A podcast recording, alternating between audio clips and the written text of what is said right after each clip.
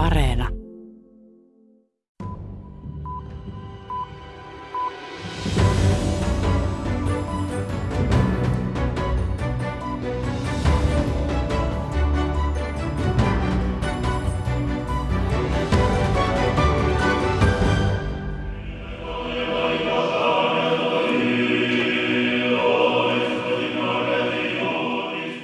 Länsi-Ukrainan Vinnitsiassa jätettiin jäähyväiset sodassa kaatuneelle ukrainalaissotilaalle Konstantinille. Ortodoksisen muistomessun toimittanut pappi tiivisti tilanteen uskonnollisesta näkökulmasta.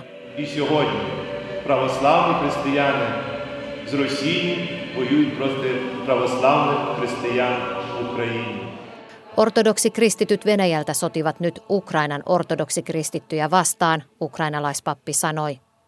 Uskonveljeydestä huolimatta Venäjän ortodoksisen kirkon johtaja, patriarkka Kirill, on asettunut tiukasti tukemaan Putinia ja sotaa. Tässä maailmanpolitiikan arkipäivää ohjelmassa käydään läpi, kuinka Venäjän hyökkäyssota Ukrainaan ravistelee ortodoksista maailmaa.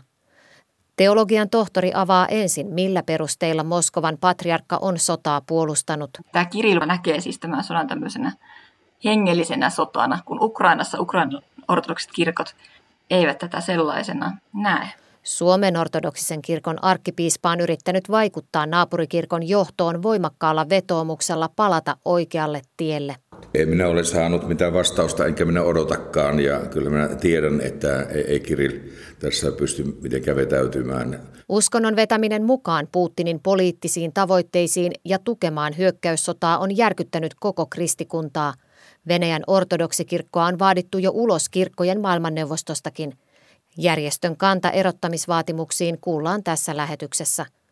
Ohjelman lopuksi käymme vielä Vatikaanissa ja kuulemme, miten katolisen kirkon johtaja Paavi on tasapainoillut puheissaan Ukrainan sodasta ja jättänyt esimerkiksi Venäjän nimeltä tuomitsematta. Tervetuloa kuuntelemaan. Minä olen Paula Vileen. Да поможет всем нам Господь в это непростое для нашего Отечества время сплотиться, в том числе и вокруг власти. Venäjän ortodoksisen kirkon johtaja patriarkka Kirill rukoili messussa palmusunnuntaina Jumalalta apua, jotta venäläiset yhdistyisivät isänmaan vaikeina aikoina tukemaan valtiojohtoa. Kirill itse on asemoitunut tiukasti presidentti Vladimir Putinin kylkeen, jopa niin, että häntä on sanottu Putinin propagandatyökaluksi.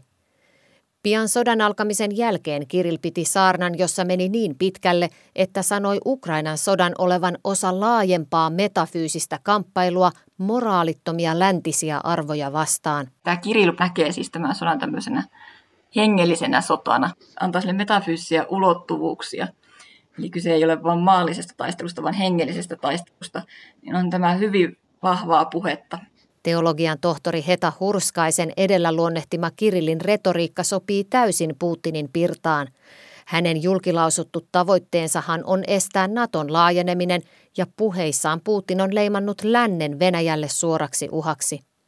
Lisäksi Kreml on puhunut Ukrainan denatsifikaatiosta.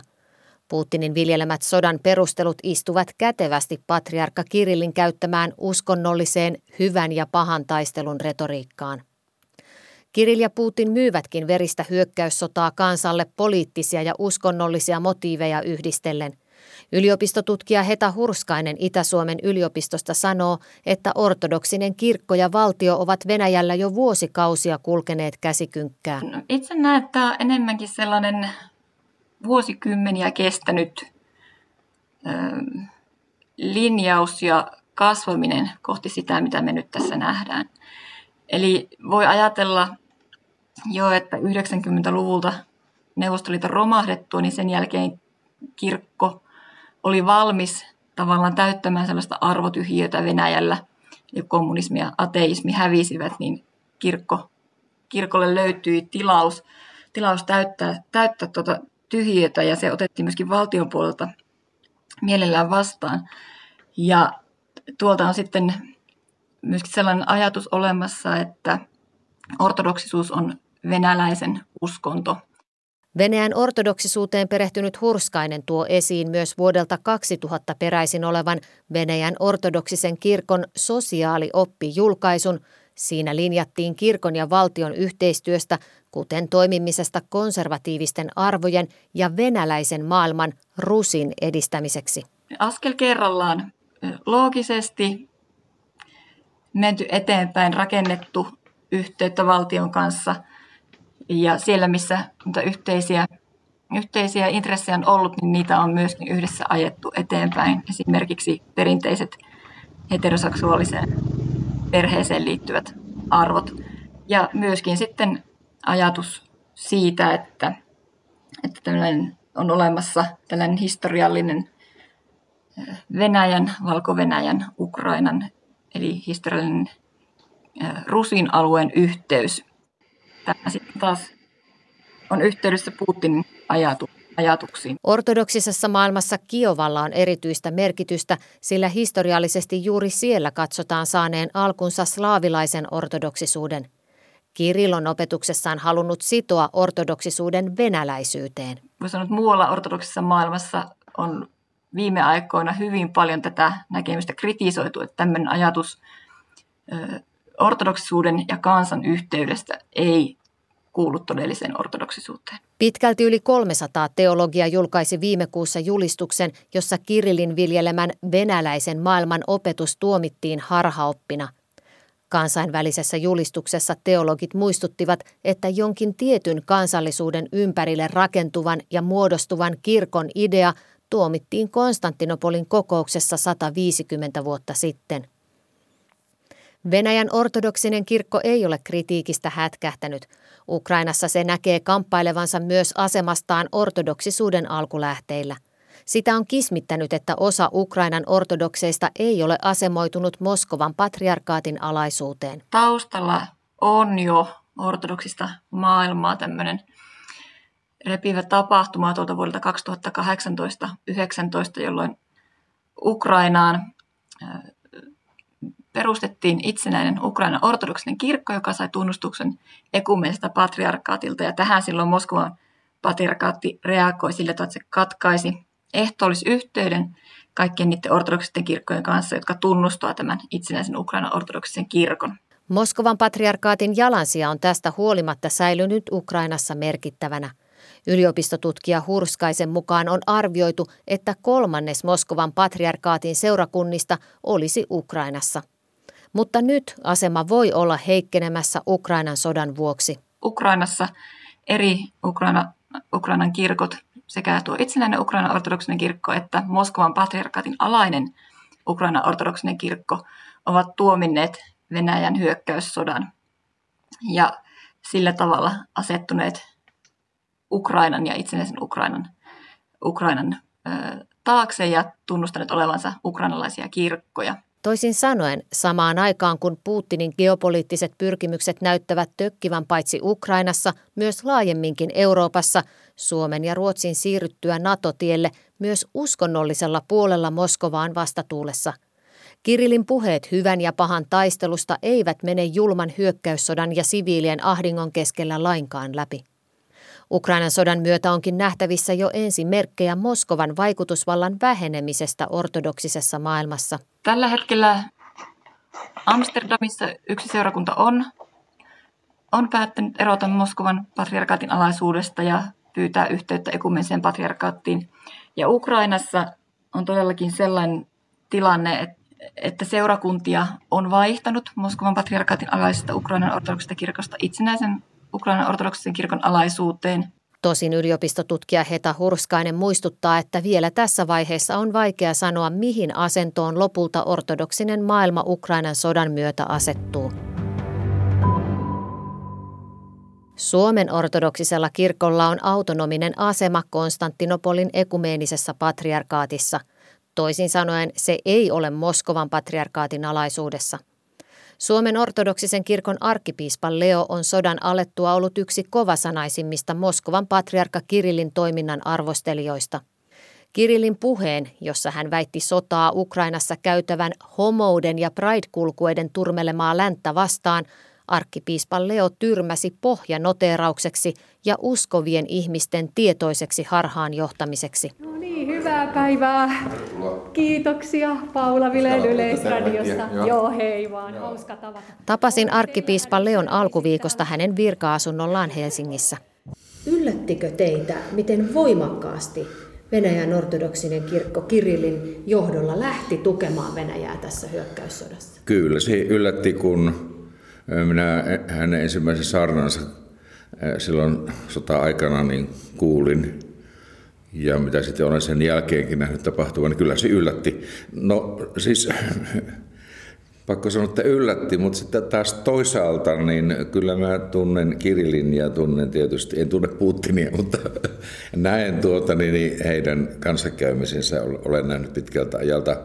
Jollakin tavalla heillä on kuitenkin samanlaiset lähtökohdat Venäjän ja Venäjän valtion ja entiseen Neuvostoliittoon, joka tietysti on, on heidän niin kuin positiivisessa hyvässä muistossa. Ja kun maailma on muuttunut, niin se on tietysti raskasta heille. Te olette henkilökohtaisesti vedonnut Kiriliin, jotta hän ja Venäjän ortodoksisen kirkon johto käyttäisivät nyt tätä asemaansa rauhan edistämiseen. Millaisen vastauksen olette saanut? Ei minä ole saanut mitään vastausta, enkä minä odotakaan. Ja kyllä minä tiedän, että ei Kiril tässä pysty mitenkään vetäytymään. Tämä konflikti on mennyt niin pitkälle, että ei siitä ole takaisin pääsyä. Että, enkä minä häntä vastausta odota ollenkaan, mutta kyllä mä tiedän, että että se mitä olen julkisuuteen sanonut, niin on hänellekin mennyt paremmin perille kuin että mä jos olisi lähettänyt kirjeen. No minkälaisissa yhteyksissä olette ylipäätään nyt Kirillin vai oletteko missä? Tällä hetkellä en ole missään yhteyksissä. Minähän olen tietenkin niin, niin kautta omaan arkkipiispan historiaani jotain jo yli 20 vuotta kuitenkin, niin tuota, tässä pitää nyt tasapainoa yllä meidän kirkossamme suhteessa Moskovan kuin Konstantinopolinkin.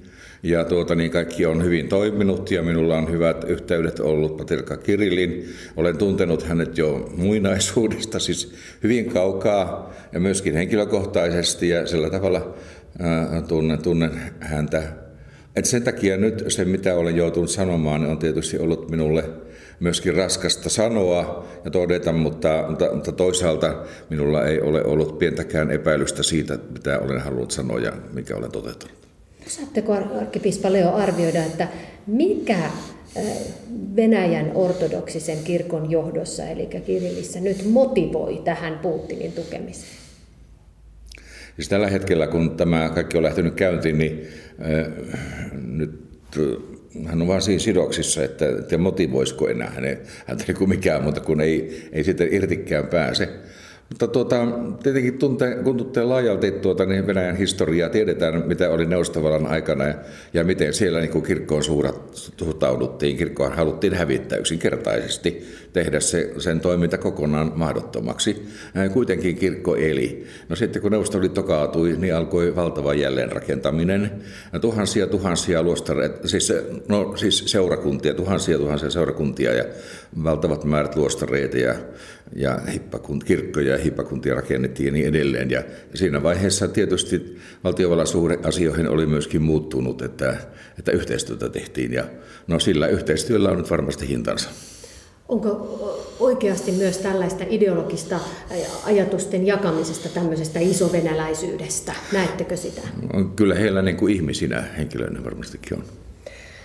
No, meillä Suomessakin on pieni Venäjän ortodoksisen kirkon alaisuudessa oleva seurakunta, Pyhän Nikolauksen seurakunta. Millaisissa väleissä te olette? Meillä on Venäjän kirkon edustaja täällä Suomessa, joka nyt on varovastin arvoinen, mutta, mutta tota, keskustelen hänen kanssansakin, ja kun sota syttyi, niin mä kutsuin hänet tänne, niin kuin tuolla valtiollisen diplomatian puolella kutsutaan paikallinen suurlähettiläs tuota, niin, puhutteluun ja minä en käytä nimitystä puhuttelua, mutta mä kutsuin ja keskustelin hänen kanssansa mutta hän nyt ei, ei, joko ei näe tai ei voi nähdä tai halua nähdä tai niin edelleen tilannetta ollenkaan, että se keskustelu ei niin kuin mihinkään johda. Onko tämä kuinka paljon hajottanut teidän seurakunnassanne no, to, ehkä ei ole ja toivon mukaan ei. Ja mä olen nähnyt, että minulle vakuutettu, minun luona on käynyt niin ukrainalaisia kuin venäläisiä myöskin yhdessä ja ovat vakuuttaneet tuota, niin yhteistyötä. Kyllä täällä olevilla venäläisillä on tuota, niin hyvä suhde tänne nyt tulleet, tulleisiin ukrainalaisiin. Että, että, että, että paremminkin kyllä he ovat niin kuin samalla puolella tässä asiassa. Että.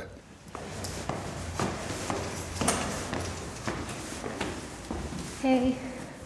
Kirkkokansan suhtautumisen selvittämiseksi lähden etsimään venäläistaustaisia ortodokseja ja oletan heitä löytyvän Helsingistä kirkkoslaaviksi toimitettavasta messusta.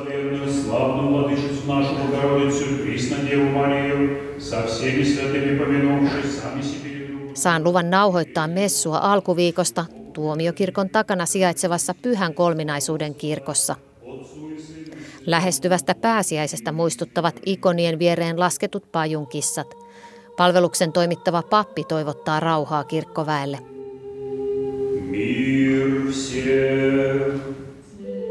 Reippaasti toista tuntia kestäneen palveluksen jälkeen minua kohti kävelee ystävällisesti hymyilevä keski-ikäinen Natalia. Sota, no Ukrainassa on vielä suuri sota. Miltä se, se teistä tuntuu? Minä tuntuu vielä vähän huono, koska ei tässä elää ja kaikki töitä ja kaikki. Kirkon eteisessä kohtaan toisen Natalian, Natalia Martalokin. Joo, puhutko suomea? Joo. Se, että Venäjällä patriarkka Kiril tukee sotaa, ei yllättänyt häntä. Se oli pitkästä aikaa, ei, ei ole yllätys. Ei, koska ei, ei tapahtunut yhtenä päivänä. Niin, miksi se ei yllättänyt? No, kun se seurannut monta vuotta, kuinka asiat etenivät, kuinka hän, kuinka hän reagoi johonkin, johonkin muut, muihin tapahtumiin. Niin. Niin, no onneksi olkoon täällä ää, meillä ei, ei mitään ristiriitä, koska mm, mm, meidän patriarkka ei, ei sanonut sellaista. Mitä ajattelette siitä, että miksi kirkko on lähtenyt niin voimakkaasti Venäjällä puolustamaan tätä sotaa? Kun kirkko on siellä osa, valtava osa val, valtiota. Mm. Niin. Ja se heijastaa valtion ö, pyrkimykset. Eli kulkevat käsi kädessä nyt Putin Kyllä. ja Kirille. Joo, joo. Kiitos paljon Natalia sinulle. Hei hei. Kristittyjä kirkkoja yhteen kokoavaa kirkkojen maailmanneuvostoa on vaadittu erottamaan Venäjän ortodoksinen kirkkojärjestöstä – Vetoomuksia on tullut eri suunnilta, mutta toistaiseksi Venäjän ortodoksinen kirkko ja Kirill ovat saaneet pysyä mukana. Genevessä toimivan kirkkojen maailmanneuvoston kansainvälisten asioiden johtaja Peter Prove perustelee asiaa vuoropuhelulla ja keskusteluyhteyden säilyttämisellä. The most important and best use of the World Council of Churches at this point is to provide a safe space for dialogue so that we can hear directly and discreetly from the Russian Orthodox Church leadership on this matter. Provin mukaan neuvotteluja kirkkojen maailmanneuvoston piirissä voidaan käydä huomaamattomasti julkisuudelta piilossa. Hän painottaa kuitenkin ymmärtävänsä täysin, että osa maailmanneuvostoon kuuluvista haluaisi erottaa hyökkäyssotaa puolustavan Venäjän ortodoksisen kirkon. Prove sanoisi olevansa yllättynyt, jos erottamisvaatimusta ei esitettäisi kesäkuussa kirkkojen maailmanneuvoston keskuskomitean kokouksessa. I would be extremely surprised if it didn't. Uh, I think that it probably will. Kristityn maailman katse kohdistuu pääsiäisen aikaan perinteisesti Vatikaaniin. Ukrainan sodan suhteen sieltä on jo vedottu rauhan puolesta, mutta Venäjää nimeltä Paavi ei ole maininnut. Paavi ei myöskään kannata aseavun toimittamista Ukrainaan. Katolisen kirkon johdon suhtautumista sotaan seuraavassa selvittää Roomasta Jenna Vehviläinen.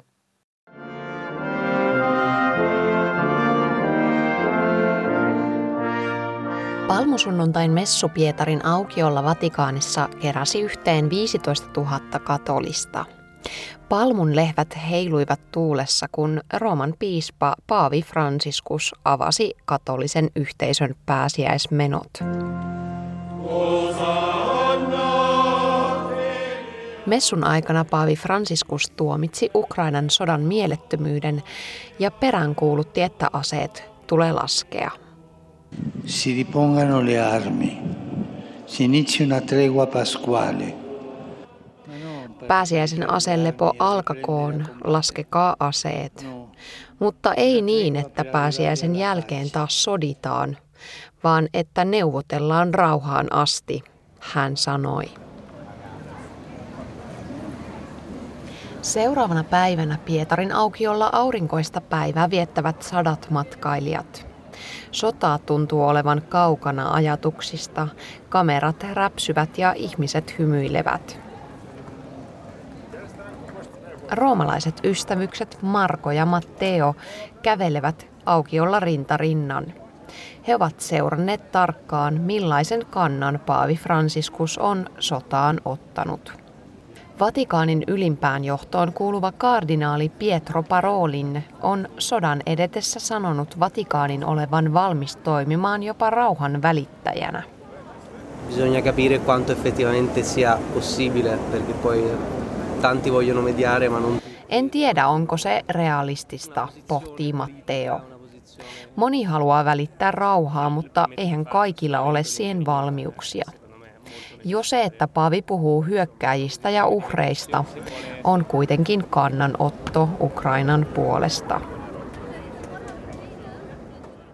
Paavi Franciscus on viime viikkoina koventanut äänenpainojaan sodasta puhuessaan ja ilmaissut enenevästi sympatiaa ukrainalaisia kohtaan. Ma proprio dall'est Europa, dall'Oriente, dove sorge prima la luce, sono giunte le tenebre della guerra. Esimerkiksi Maltalla puhuessaan hän sanoi idästä tulevan tuulen tuovan sodan pimeyden. Suoraan Venäjään tai presidentti Vladimir Putiniin hän ei ole kuitenkaan viitannut. Paavi ei myöskään hyväksy Ukrainaan kohdistuvaa aseapua. Historioitsija ja journalisti Lucetta Scaraffia sanoo, että Paavi luonnollisesti tuomitsee väkivallan, mutta hänen kantansa ei ole suinkaan yksiselitteinen. Quando è iniziato il conflitto, come tutti sanno, è andato all'ambasciata, presso l'ambasciata russa kun sota alkoi, Franciscus kävi Venäjän suurlähetystössä, mutta ei Ukrainan suurlähetystössä, mikä jo itsessään ihmetytti monia, hän sanoo. Lisäksi Paavi on jatkanut yhteydenpitoa Moskovan patriarkkaan Kirilliin. Itse pidän tätä erittäin kyseenalaisena. Viime viikkoina Vatikaanissa on huhuttu, että Paavin pöydällä olisi matka Kiovaan. Toisaalta puhutaan myös, että kesäkuussa Paavi tapaisi Kirillin, eli Venäjän ortodoksikirkon johtajan Jerusalemissa. Venäjän presidentti Putinille myötämielinen patriarkka Kirill tuomittiin hiljattain harhaoppiseksi kansainvälisen teologiryhmän julistuksessa.